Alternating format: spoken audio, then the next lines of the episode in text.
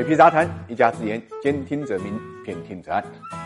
稳中求胜是房地产调控的诉求和追求。所谓的稳地价、稳房价、稳预期，三稳就是这么一种解释。所以你看，今年以来啊，房地产调控的政策出了很多。有人统计呢，调控频次高达三百五十二次。这些调控措施中间有限制房价过快上涨的，也有呢限制下跌过快的。比如最近呢，岳阳住建局就发布的最新的通知，就要求新建的商品住房销售价格备案以后，实际成交价呢就不得高于呢备案的价格。但也不得低于备案价格的百分之八十五，六个月以后才能申请调整，否则呢就不能往前。换句话来讲，房价既不许涨，也不能降幅呢超过百分之十五。而岳阳之所以出台限跌令啊，跟它近期房价呢出现比较大的跌幅呢是有关系的。国家统计局最新公布的数据显示，七月份岳阳新建的商品住宅价格与上个月相比是下降了零点七，是七十个大中城市中间下降最多的城市。二手房与上个月相比呢下降了零点六。跌幅呢，在七十个大中城市中间呢，名列第二。可以看出，岳阳市推出限跌令，实在是担心的当地房价会出现了失控性的下跌。我们都知道，一旦房价下跌过快，那么可能会给整个经济社会呢带来巨大影响，比如容易造成了恶性降价竞争，不利于楼市的稳定；或者已经买房的业主不满降价要求退款，出现过度维权，也可能使得炒房客呢违约，影响金融稳定，对土地拍卖呢也会产生一定的负面影响。当然了，靠限限跌。政策防止房价过快下跌的措施，这并不是第一次实施。以前广东省的中山和东莞，安徽省的马鞍山市，辽宁大连市都出现过呢相应的限跌的措施。那么在房价现涨的大背景下，为什么会出现逆势下跌的情景呢？一方面，房价上涨之后，一些三四线城市和县城也在大力发展房地产行业，造成呢当地住房供应量过大，脱离了当地人群的需求，